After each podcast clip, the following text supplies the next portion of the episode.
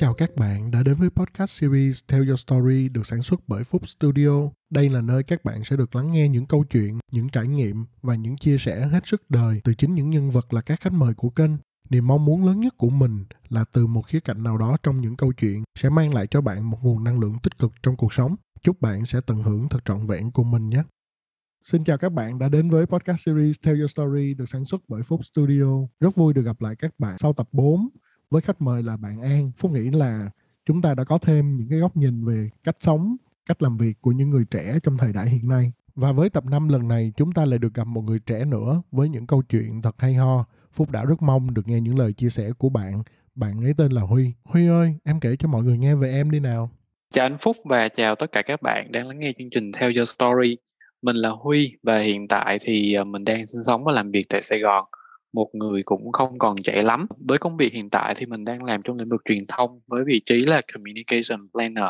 Và mình đang có bốn năm để đã bắt đầu hành trình để tìm kiếm những cái giá trị tâm linh cho bản thân. Và rất vui khi có cơ hội để ngồi có thể chia sẻ với mọi người. Ừ, chào mừng Huy. Theo như anh biết thì bên cạnh cái công việc hàng ngày của em thì trong cuộc sống cá nhân em là còn là một người ăn chay trường và có đam mê về nghiên cứu khoa học tâm linh cũng như là khoa học tôn giáo. Thì tại sao em lại có cái đam mê này? Dạ, yeah. um, đam mê đối với em thì nó là một cái từ mà nó khá là cá nhân ấy. À, đối với mỗi người thì đam mê nó sẽ có những cái nguyên nhân rất là đặc biệt. Nó sẽ xuất phát từ những cái sự kiện và những con người mình đã từng gặp. à, Đối với em á, thì cái hành trình tâm linh của em nó bắt đầu. Thật ra đối với quan, quan sát cá nhân thì hành trình tâm linh nó xuất phát từ sự khủng hoảng về niềm tin. Trước đây á, thì niềm tin của người Việt Nam, hệ giá trị niềm tin của người Việt Nam rất là mạnh mẽ. Bởi vì đất nước mình cái gọi là cái heritage, cái culture của người Việt Nam mình base trên những cái uh, hệ thống tôn giáo, những cái niềm tin rất là lớn. Niềm tin về đạo mẫu, niềm tin về uh, tôn giáo với sự hình thành và bám rễ của Phật giáo. Tuy nhiên thì sau rất nhiều những cái biến loạn của lịch sử, những cái sự thay đổi rất nhiều thì Um, cái hệ giá trị, cái niềm tin này của con người nó, nó đã bắt đầu tách rời ra. Và một cách nào đó thì người Việt Nam mình đã hình thành một cái hệ, hệ thống giá trị và niềm tin vô thần nhiều hơn. Chính vì vậy nên là khi mà con người mình không có một cái khung giá trị để định hình bản thân, để định hình những cái giá trị sống thì mình sẽ dễ bị lạc lối hơn. Và bản thân em thì cũng không có gì khác biệt nên trong một cái cái dòng chảy chung nó như vậy. Bởi vì khi mà em lớn lên, khi mà tiếp xúc với mọi người, khi mà lắng nghe những cái câu chuyện xung quanh thì thực ra mình chỉ hiểu một phần thôi. Tại sao mọi người lại cần đi um, lễ bái, đi chiêm bái, đi tới những cái chương trình hành hương vân vân. Thì đối với em những cái đó nó nó nó không có được liên quan tới đời sống cá nhân, và vì vậy nên là em chỉ chọn vào những cái cái khung giá trị mà mọi người vẫn thường đánh giá. Nó là cái hệ giá trị của sự thành công của một con người. Nó được định hình qua bốn khái niệm là nhà lầu, xe hơi, gia đình, vân vân. Sau đó thì uh, khi mà mọi người, khi mà chúng ta đi theo một cái khuôn mẫu về cái việc là định nghĩa của sự thành công đó thì chúng ta sẽ gặp những cái thách thức rất là lớn. Bởi vì uh, em em nghĩ là ai uh, tất cả những cái bạn uh, đang lắng nghe mình sẽ, cũng sẽ có những cái vấn đề khá là chung chung khá là chung và có thể chia sẻ với nhau về những câu chuyện về áp lực, về uh, cuộc sống. Uh, chúng ta sẽ gặp những cái khái niệm như là burnout, như là stress, hay là căng thẳng, hay là trầm cảm. Thì tất cả những điều đó nó nó là những cái những cái trap, những cái cái cái bước đường chung mà bất kỳ chúng bất kỳ ai cũng sẽ gặp. Và vì vậy nên là khi mà mình không có được một cái khung nâng đỡ cho bản thân mình thì lúc đó nó sẽ bị quay lại về câu chuyện là chúng ta sẽ bị sụp đổ vào bên trong.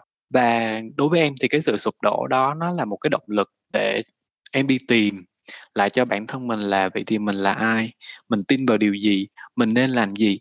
Và tôn giáo chính là điểm khởi đầu để mở ra rất nhiều những cái câu chuyện, rất nhiều những cái kiến thức, rất nhiều những cái sự hiểu biết về bản thân mình.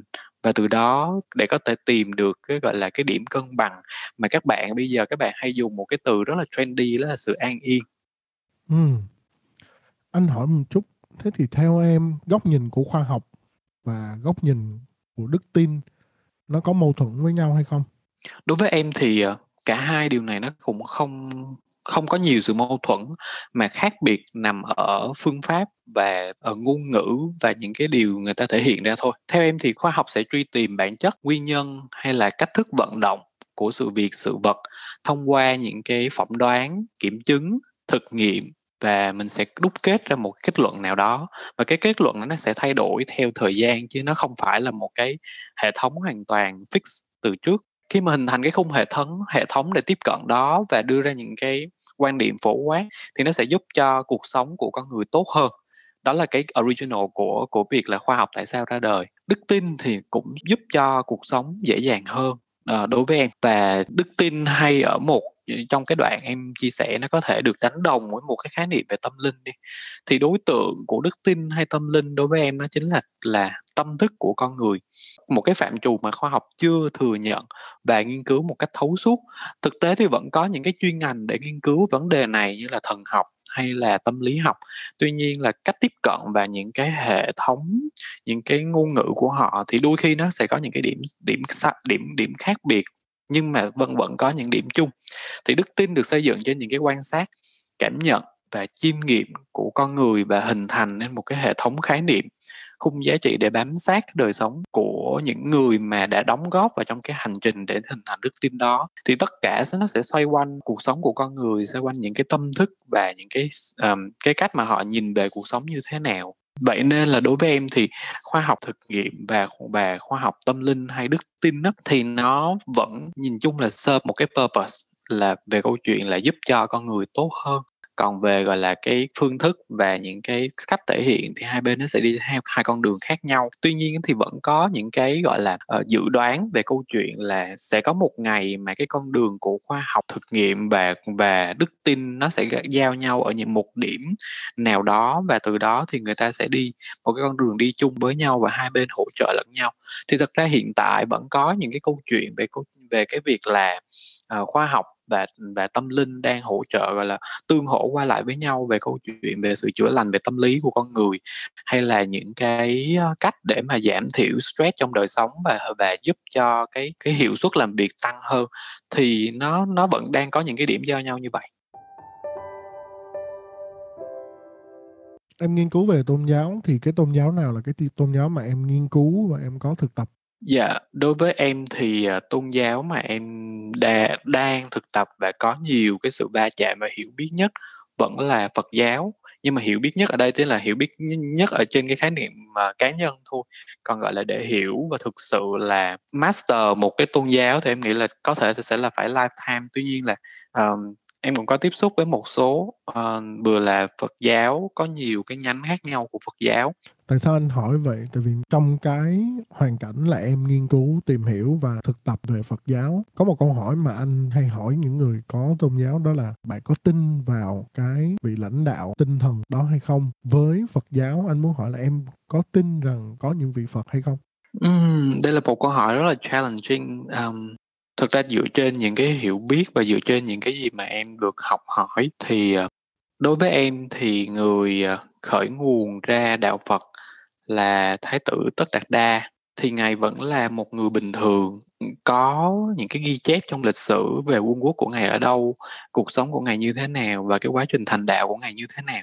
Cá nhân của em em sẽ advocate cho câu chuyện là mình, mình tin vào một con người bình thường có thể vượt thoát được những cái khổ đau, những cái vòng luân hồi, những cái sinh tử để khai sáng, để gọi là enlightenment bản thân mình và, và bước ra để thành đạo được.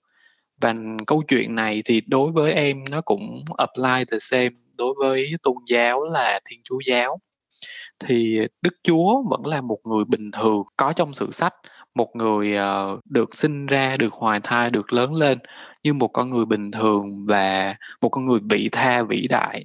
Nhưng mà đó đều là những hai, gọi là hai người vĩ đại bằng xương bằng thịt, và nó chứng minh cho một điều là chúng ta đều có thể đạt được cái câu chuyện này, đạt được cái hành trình này nếu như mình thực sự cố gắng và nỗ lực từng ngày từng ngày hoàn thiện bản thân mình và bước tới một con đường gọi là thành đạo. Thì đối với em cái câu chuyện về cái niềm tin dành cho số đông nó nên được hình thành như vậy để mọi người không thần thánh hóa, mọi người không mong cầu, mọi người không cầu xin. Bởi vì mình nghe rất nhiều những câu chuyện ở Việt Nam như là mình đi chùa để mình cầu duyên, mình đi chùa để mình cầu cho thắng một cái hợp đồng, mình đi chùa với và cúng dường rất là nhiều. Nhưng mà ở mình hình dung là chẳng hạn như là Chúa cũng là một người mà cũng đâu có một cái tài sản nào kiểu như là một cái kho tàng báu báu vật nào sau đó ban phát cho mọi người. Thì cái phép màu đó nó nên đến từ bên trong, nó nên đến từ trong chính bản thân của mỗi người, về câu chuyện là tôi có thể làm được điều này, tôi tôi nỗ lực và tôi không làm hại lẫn ai, nhưng mà tôi có thể là vì kinh doanh của tôi tôi tin vào điều đó, và và mọi người tự thúc đẩy bản thân mình đi lên thì cái cái giá trị nội tại của con người nó sẽ được đề cao hơn. Còn nếu mình đề gọi là mình tập trung quá nhiều những cái khái niệm về chuyện màu nhiệm hay thần thánh thì từ đó con người sinh ra cái sự là, là ỷ lại và lười biếng vào trong cái việc uh, họ có thể cầu xin những những cái phép màu ngoại lai. Thì đối với em cái câu chuyện nó là như vậy. Còn có những cái tầng khác, mảng khác về những cái câu chuyện về sự thần thánh, về mầu nhiệm thì uh, nó nằm ở trong một cái khái niệm gọi là khái niệm không thể nghĩ bàn, tức là mình không nên bàn tới, bởi vì bàn tới thì nó cũng sẽ không giúp cho con người làm được gì cả.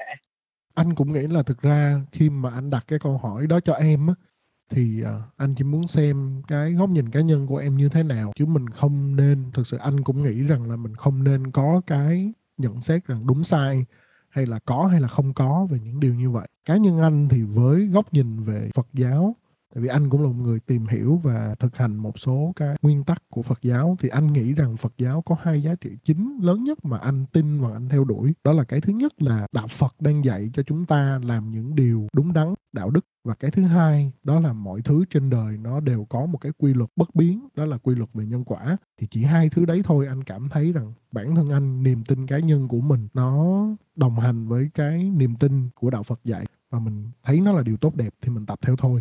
Anh muốn hỏi em thêm một chút, một người á, bình thường khi mà họ có bắt đầu niềm tin của họ về cái khoa học tâm linh, tín ngưỡng, tôn giáo, sau khi mà họ có một cái sự việc gì đó hay là một cái biến cố gì đó tác động lớn đến cuộc đời bình thường của họ, thì với em có một cái sự kiện hay là sự việc gì đó mà nó, nó như vậy hay không? Nó khiến cho em khởi nguồn cái sự mong muốn tìm hiểu về cái điều này. Dạ, yeah. Hồi nãy em cũng có chia sẻ về câu chuyện là tại sao mà một người thông thường sẽ bắt đầu cái hành trình tâm linh á. Thì đối với em câu chuyện cá nhân nó cũng khá là tương đồng. Em cũng là một người trẻ có chút giá trị, có chút thành tựu khi mà mới bước ra đời. Và khi mà apply vào trong cái mô hình của sự thành công mà mọi người vẫn đang áp dụng á, thì em cũng có những thành công ban đầu. Cho dù là so sánh với người khác thì nó sẽ chưa có gì quá lớn. Tuy nhiên là yes, em đã có một chút thành công. Và sau đó thì em bắt đầu đối diện với những thử thách, tại vì không ai mà sẽ không đối diện thử thách cả. Đó là những cái bước ngoặt, không phải, oh sorry, nó không phải là những bước ngoặt mà nó là những cái bấp, bấp ngã đầu đời về câu chuyện về nghề nghiệp. Và em bắt đầu quay lại, em đánh giá bản thân là mình có đang đi đúng con đường mình hay không, mình có đang làm đúng hay không, tại sao lại có những người đã đang đối xử mình như vậy. Và ở ngoài kia, mặc dù là mình là một người tử tế và mình đang cố gắng để tử tế, nhưng họ không tử tế với mình, thì tại sao mình lại phải tiếp tục như vậy? Và rất nó rất nhiều những cái câu hỏi mà nó giống như là câu hỏi mẹ để ra câu hỏi con, và câu hỏi cháu cháu chắc chút chít. Thì từng câu hỏi như vậy nó đưa cho em tới một cái điểm, đó là em bị sụp đổ về phía bên trong và em bị trầm cảm ở một cái mức độ nhẹ thôi. Nó không gọi là trầm cảm quá nặng, chỉ là em thực sự là bị sụp sụp đổ về niềm tin niềm tin về bản thân, bởi vì em cái sự tự tin dành cho những cái thành công ban đầu nó hoàn toàn nó vỡ ra. Và lúc này là cái lúc mà em cảm thấy là mình không có một cái con đường hay một cái la bàn nào để mà đi tiếp về định hướng tiếp theo. Nếu bây giờ em bỏ nghề và nếu em, em quay lại với một cái ngành nghề khác thì như thế nào? Hay là em vẫn tiếp tục cố đấm ăn xôi để chịu đựng những gì mà em đang chịu đựng? Và câu chuyện này em nghĩ là nó là một câu chuyện có thể đối với mỗi người cái mức độ của cái sự khủng, khủng hoảng nó sẽ không có quá lớn. Tuy nhiên đối với em thì nó, nó là một cái điểm, một cái bước ngoặt để em bắt đầu em dừng lại. Và em nhận ra rằng bây giờ là cái lúc mà mình cần phải tìm một cái kim chỉ nam cho cuộc sống. Mình cần phải cứu lấy chính bản thân mình, bởi vì nếu như, nếu như em tiếp tục cái hành trình này em sẽ không làm được nữa. Và em nghĩ là cái điều này nó sẽ gặp gỡ rất nhiều bạn. Mỗi ngày một buổi sáng thức dậy em đều không cảm thấy hạnh phúc. Em không muốn tới công ty để em làm, hay tới cuối ngày em về em cũng không biết mình là ai. Thực sự là chỉ ăn xong tắm rửa, nằm ở trên giường và sau đó lướt ở trên những cái mạng xã hội để mình xem những cái tin tức, hay là cố gắng để mà tự uh, giải trí cho bản thân mình rồi sau đó đi ngủ. Và cái một cái vòng lặp đó như vậy thì ngày qua ngày nó là một cái hành trình mà nó gọi là một cái circle cực kỳ khủng khiếp để bắt buộc em phải tìm một cái câu trả một cái cái phương án cho bản thân mình, đó là mình phải cứu lấy mình, và cứu lấy bằng cách nào thì chưa biết, nhưng mình phải tự cứu lấy mình đã, bởi vì không thể nào sống như vậy. Thì đó là cái cái bước ngoặt để em bắt đầu. Em có nghĩ là niềm tin về tôn giáo nó là điểm tựa cho con người vào những lúc khủng hoảng hay không? À, em em rất tin vào điều đó, và nó thật ra là bây giờ chúng ta có thể nhìn thấy niềm tin tôn giáo đang cứu lấy không niềm tin thôi niềm tin về tâm linh hay một cái niềm tin nào đó rất là mơ hồ, nó lại đang cứu lấy chúng ta trong cái thời điểm này. Bởi vì uh, thực tế mà nói, mình nhìn cái cái tình huống hiện tại khi mà tất cả mọi cái biến số trong cuộc đời trở nên vô định. Em thường em sẽ mô tả theo kiểu là ok, một cái phương trình cuộc đời của mình nó sẽ có rất nhiều biến số. Thông thường thì trong thời điểm trước đây, trước khi mà đại, đại dịch diễn ra, thì mình đã nhìn thấy ok, có những cái biến số như vậy về mặt kinh tế, về mặt uh, xã hội, về uh, những cái xu hướng mới hay là về gia đình. Tất cả mọi thứ mình đều có thể quy ra thành những cái biến số. Nhưng bây giờ tất cả những biến số đó nó đã thay đổi hoàn toàn. Mình không thể nào biết được cái mức cái cái cái phương trình nó nó đang được gộp vào hay đang được uh, chia ra hay đang được thay đổi như thế nào, và cái biên độ dao động nó hoàn toàn khủng khiếp. Và thật ra có một cái câu mô tả ra đơn giản, đó là bây giờ mọi người gần như là đang chấp nhận về một cái câu chuyện, đó là trời kêu ai nấy dạ. Một ngày mình cũng không biết là ngày mai như thế nào, ngày mai mình có còn công việc hay không, ngày mai người thân của mình có còn hay không, ngày mai mình có sức khỏe của mình có như ngày hôm nay hay không. Và lúc này thì cái đó là cái lúc thông thường trong những cái thời buổi gọi là biến loạn nhất, cái lúc mà con người tuyệt vọng nhất, thì niềm tin chính là cái thứ cuối cùng để con người bấu víu vào. Và niềm tin thì thông thường, em nghĩ thông thường mọi người sẽ đánh đồng nó với tôn giáo. Mọi người tìm lấy tôn giáo như một, một cái điểm tựa cuối cùng để họ có thể nương tựa vào, và họ cảm thấy tìm được một chút nào đó cái sự bình an để vượt qua. Bởi vì em em nghĩ nếu mà có được cái sự bình tĩnh thôi thì họ có thể tìm một cái phương cách nào đó để cứu lấy mình. Còn nếu mà họ đã rơi vào cái, cái sự tuyệt vọng khốn cùng rồi thì không còn một cái gì để có thể họ tiếp tục được nữa.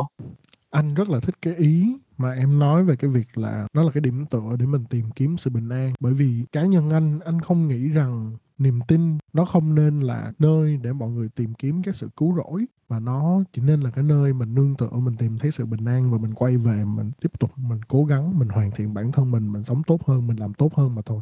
Nói về cái sự bình an trong tâm hồn á, thì anh thấy con người ta thường hay có cái sự định vị và có những cái điều họ đặt ra cho rằng đó là giá trị cốt lõi của bản thân mình. Anh thì anh nghĩ rằng giá trị cốt lõi cũng vẫn đang phụ thuộc vào định nghĩa của từng người, và nó quyết định cái hành vi của họ trong cuộc sống. Ví dụ như họ gọi là giá trị cốt lõi của tôi là sự thành thật, thì mỗi người sẽ có một cái định nghĩa về thành thật khác nhau, và mỗi cái người sẽ có một cái mức độ mà họ cảm thấy thoải mái với cái sự thành thật đấy khác nhau. Vậy theo em thì con người nên sống theo cái giá trị cốt lõi của mình đặt ra, hay là giá trị cốt lõi mà ngoài xã hội họ được định nghĩa và họ được hướng đến để sống, để tương tác? Um, câu trả lời này thì nó sẽ quy về hai khái niệm. Đối với em, nó sẽ quy về hai khái niệm, đó là cái tôi và cái ta. Thì trong thời điểm hiện tại, xã hội nói chung mọi người đang cổ vũ và cổ suý cho cái tôi nhiều hơn. Thật ra nó cũng đúng thôi, tại vì nó là một cái uh, sự vận động của lịch sử. Ở trong cái thời điểm mà thế hệ, chúng ta gọi là thế hệ baby boomer và thế hệ millennial first, um, những cái thế hệ millennial đầu tiên á, thì uh, mọi người đã trải qua một cái giai đoạn biến loạn. Và lúc đó thì không có chỗ cho cái tôi, mà tất cả phải là cái ta. Chúng ta cùng làm với nhau, chúng ta cùng chiến đấu, chúng ta cùng cố gắng, cùng nỗ lực để vượt qua những cái thời điểm khó khăn. Và đó, sau đó thì tới cái giai đoạn mà khi mà uh, xã hội đã bình yên hơn, của cải vật chất đầy đủ hơn, mọi người có được cái củ ăn củ mặc, họ sẽ bắt đầu suy nghĩ về câu chuyện cái, cái tôi nhiều hơn. Và cái thời điểm mà lúc mà em em học năm khoảng năm lớp chín, lớp mười cho tới cái thời điểm khoảng tầm những năm đầu tiên của đại học, thì lúc đó là cái thời điểm mà nở rộ của nhất. Và lúc này truyền thông đóng vai trò như một cái cánh tay nối dài để kể câu chuyện về và cổ suý cho câu chuyện về cái tôi. Mọi người hãy tự tìm cái cá tính của riêng mình, mọi người thể hiện cái cá tính đó và cả xã hội sẽ đồng lòng để giúp cho mỗi cá nhân có thể phát triển được cái cá tính riêng của bản thân mình. Thì đó là một cái giai đoạn thứ hai. Và giai đoạn thứ ba đối với em đó là đối với cái dự đoán riêng của bản thân em và những cái quan sát riêng, thì đó là cái thời điểm mà tất cả mọi người sẽ bắt đầu suy nghĩ về cái sự tương quan và tương hỗ của cái ta và cái tôi. Thì để quay lại câu chuyện này, đó là một cái điều như hồi nãy anh, anh Phúc có nói, đó là về cái giáo lý nhân quả. Thì ở đây, ở trong đạo Phật mình có một cái, cái giáo lý, thật ra cũng là cái giáo, giáo lý nhân quả thôi, nhưng mà nó được định nghĩa một cái từ lớn, lớn hơn một chút, đó là duyên khởi, hay trong tiếng Anh là condition co-arising. Vật nương tựa vào nhau để biểu hiện, để cùng phát triển. Và đây là cái giáo lý mà nó bao trùm lên tất cả những cái bài dạy của Đức Phật khi mà Ngài còn tại thế. Thì uh, giống như mình mình lấy một cái ví dụ đơn giản thôi, con cái sẽ là một cái sự uh, biểu hiện, một cái sự cùng phát triển ra của mẹ cha, hay là họ và con cái khi mà lớn lên họ cũng chính là những bậc cha bậc mẹ để tiếp tục nối dài tiếp cái thế hệ tiếp theo.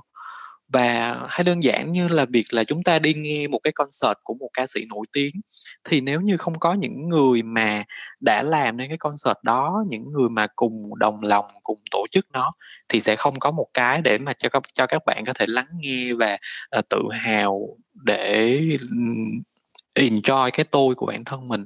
Thì không có cái gì mà nó tự nhiên sinh ra, và nó luôn luôn phải cùng nhau nương tựa để mà biểu hiện ra bên ngoài. Thì như vậy á, nó bao quay lại cái cái cái cái cái sự phán đoán của em lúc nãy, đó là chúng ta sẽ bắt đầu nhìn ra về câu chuyện là cái tôi và cái ta nó luôn luôn tồn tại song hành với nhau và không thể nào tách rời được. Bạn không thể tồn tại một cách độc lập.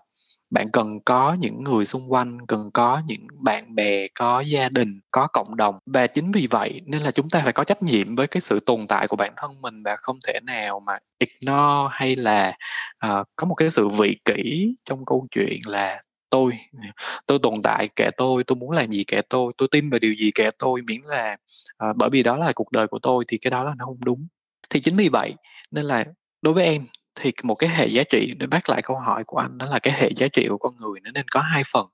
Cái phần thứ nhất là cái phần mà nó nên được gọi là có một cái sự alignment và thống nhất đối với những cái, cái giá trị chung của xã hội. Nó mang lại những cái điều chung, ví dụ như là về cái sự chính trực. Sự chính trực của mọi người hoàn toàn có thể được, được định nghĩa bản thân họ, nhưng mà đúng khi mà xã hội cần điều gì, họ nên làm những, tức là họ nên có những cái sự alignment nhất định. Và một cái hệ giá trị thứ hai gọi là hệ giá trị mà của riêng bản thân họ, của cái, cái, cái bản thể độc đáo của họ. Thì điều đó cũng chẳng có sai, chẳng làm sao cả, nhưng mà nó nên có được một cái định nghĩa, đó là uh, nó không làm hại những người xung quanh và không làm hại chính bản thân họ, thì nó vẫn là một cái điều nên. Thì quay lại câu chuyện là bạn hoàn toàn có quyền theo đuổi hệ giá trị của bản thân và hệ giá trị mà align với những cái hệ giá trị chung của xã hội, và là điều mà mọi người vẫn đang tìm kiếm. Thì như vậy nó sẽ giải quyết được những cái, cái mâu thuẫn mà thế hệ trẻ họ đang gặp.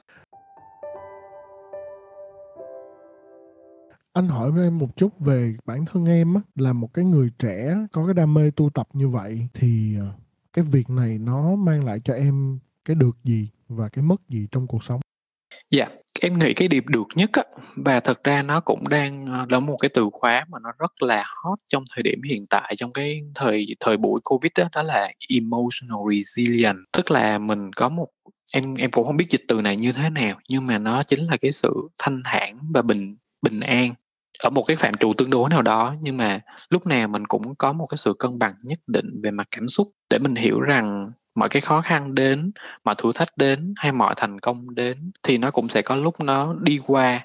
Và nhiệm vụ của mình là như là một người quan sát, để mình nhìn thấy và luôn luôn nỗ lực nỗ lực uh, mỗi ngày để hoàn thiện và chỉnh sửa bản thân mình tốt hơn. Thì uh, cái yếu tố là cái emotional resilience nó đang thực sự rất quan trọng.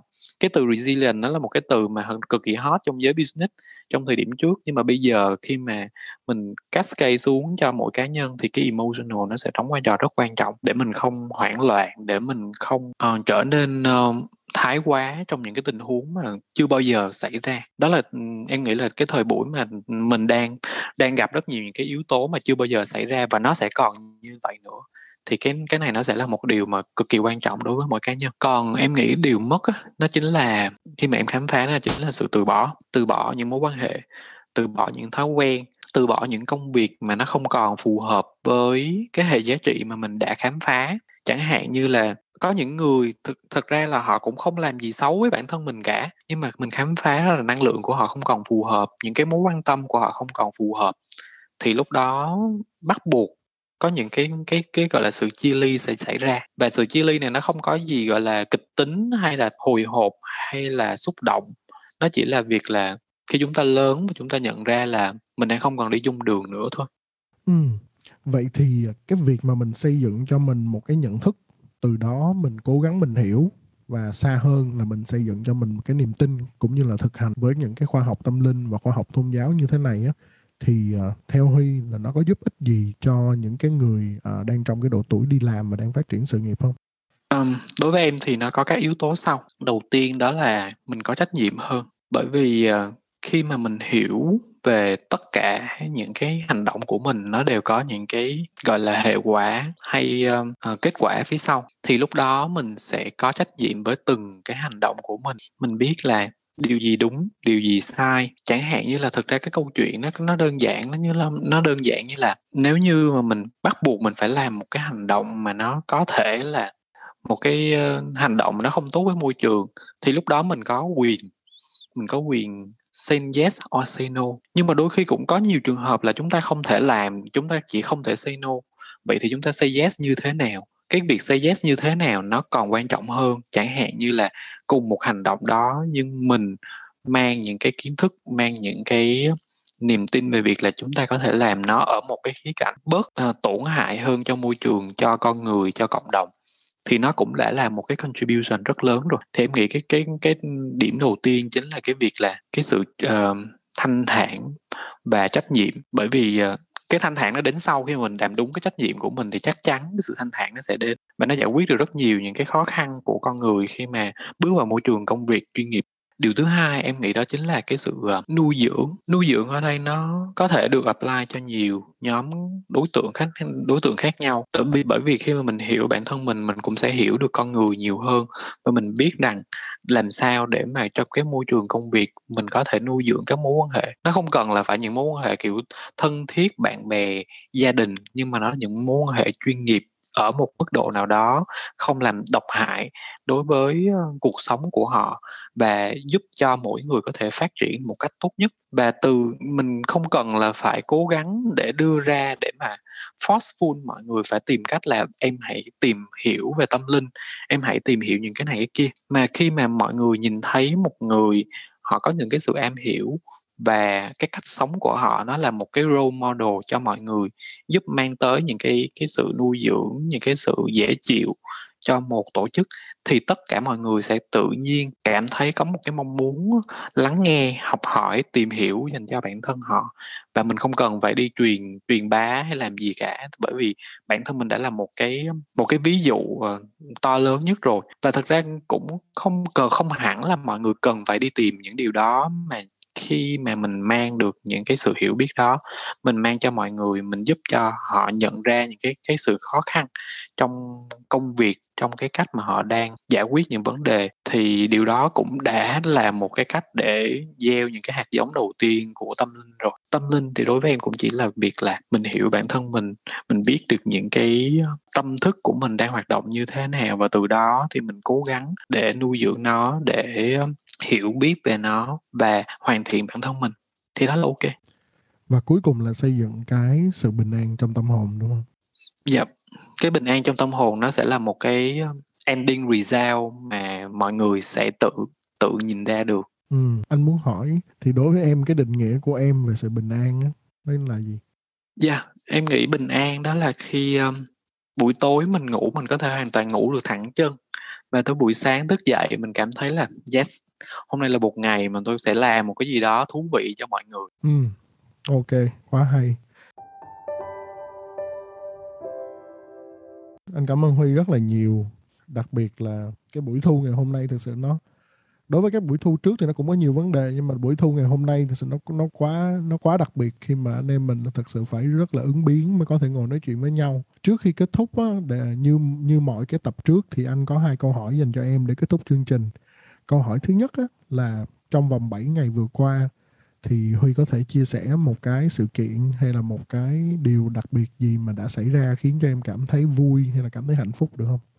Dạ, yeah, uh, cái ngày nghỉ lễ vừa rồi á, thì ngày hai tháng chín là cái ngày mà trước đó thì em rất là bận và không có thời gian để dọn dẹp nhà cửa. Thì cái sáng hôm đó là thời gian đầu tiên, một cái thời gian đầu tiên mà em có thể dọn dẹp được. Và ở trong phòng á, nếu mà ai ai có để cây trong phòng thì mọi người sẽ rất là dễ có bụi bám ở trên những cái lá cây đó. Và không, không đơn giản là mình đem ra ngoài ban công, sau đó mình xịt nước thì bụi nó bay đi, mà bụi nó bám rất là dày và rất là chắc. Thì uh, em mới uh, có thời gian em ngồi em lau từng cái uh, cái lá, từng cái, em đặt một cái tay và em đặt cái lá lên cái tay, và sau đó em em hút hết bụi ở trên lá đó và lau sạch đi. Thì uh, cái khoảnh khắc mà em làm những cái việc đó là một cái khoảnh khắc mà em không không có suy nghĩ bất kỳ uh, những cái ý niệm nào liên quan tới công việc, liên quan tới những vấn đề mà chưa giải quyết, mà nó hoàn toàn là sự tập trung vào cái cảm giác khi mà một cái chiếc lá ở trên tay mình và sau đó mình làm cho nó sạch đi.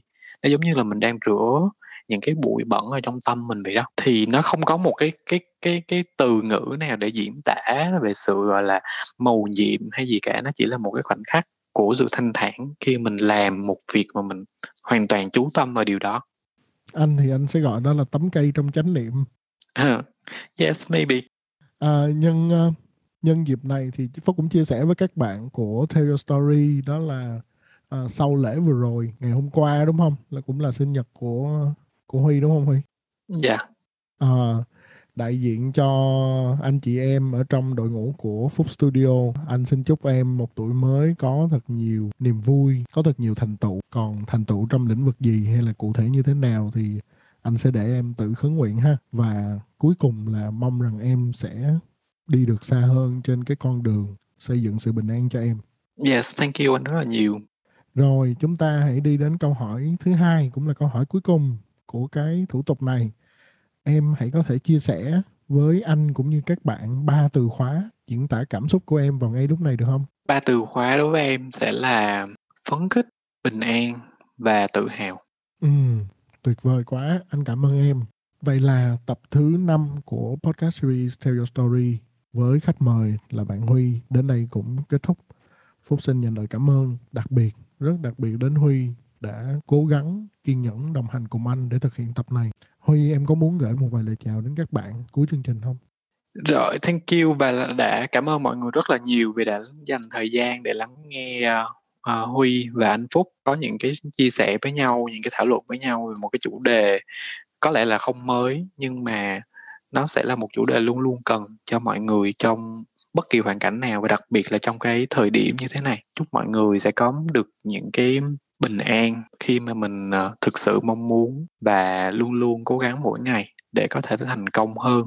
Và thành công thì nó cũng có rất nhiều những định nghĩa, nhưng mà thành công ở đây có thể là mình có thể được ngủ ngon, ngủ thẳng chân đúng không?